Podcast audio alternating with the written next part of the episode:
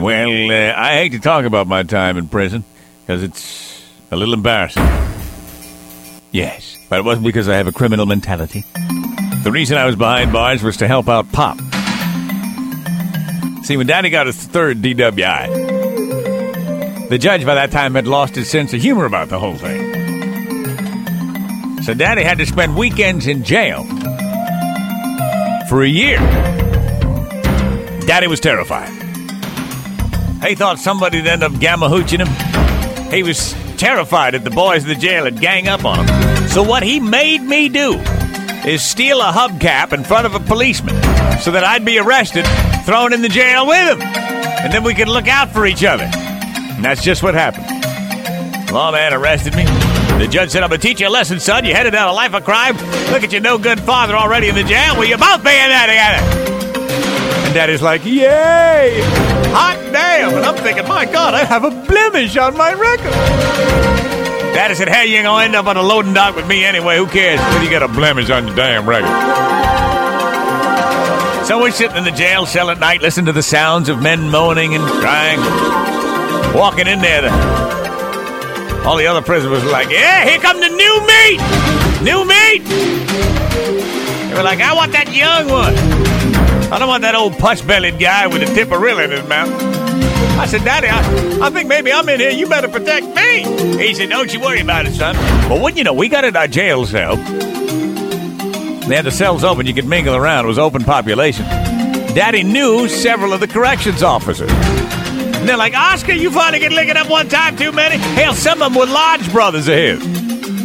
They said, Hey, Oscar, I tell you what, this, is, this ain't regular policy, but uh, we got a card game going. You want to play? I said, Daddy, you can't leave me to play cards for the construction. He said, Don't worry, son. Here, tell you what. I got a, a ball of twine here. I'll tie it around my ankle. And you tie it around your ankle. Anything happens to me, I'll yank on it. Anything happens to you, you yank on this string here, and I'll know something's up. I'll come and run it. I said, Daddy, the deal was we're going to stay here in the, in, the, in the same jail cell with protecting each He said, Don't worry, son. I'm just going to play cards for a little while. So, sure enough, he leaves me. And it wasn't long before a shadow fell across my bunk, and another shadow fell across my bunk. A whole bunch of guys came in there. I started yanking on that string. Well, Daddy didn't want anything restricting him when he was playing cards with his friends, so he untied that string from his ankle, tied it to the, the leg of that steel metal table that was drilled into the ground. So he's playing cards, I'm yanking on his string, nothing's happening. Before you know it, that's it. They grab me, they flip me around, and. Oh, don't, don't, don't, don't, don't, don't, don't! And then it was shift change, yeah. First it was Big Red, then it was Moose. Don't, don't, don't! Then it was No Fingers. I'm gonna get it! Get it! But they had the radio turned up too loud, listening to the ball game to hear me and my pathetic little complaint. Well, about an hour and a half later, Daddy came back, and by then I was curled up in the fetal position in the corner of the bunk, lying there, still trembling.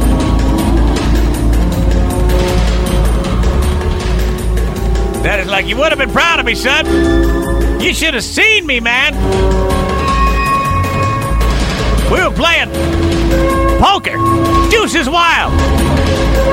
Won me $150. I said, You should have seen me.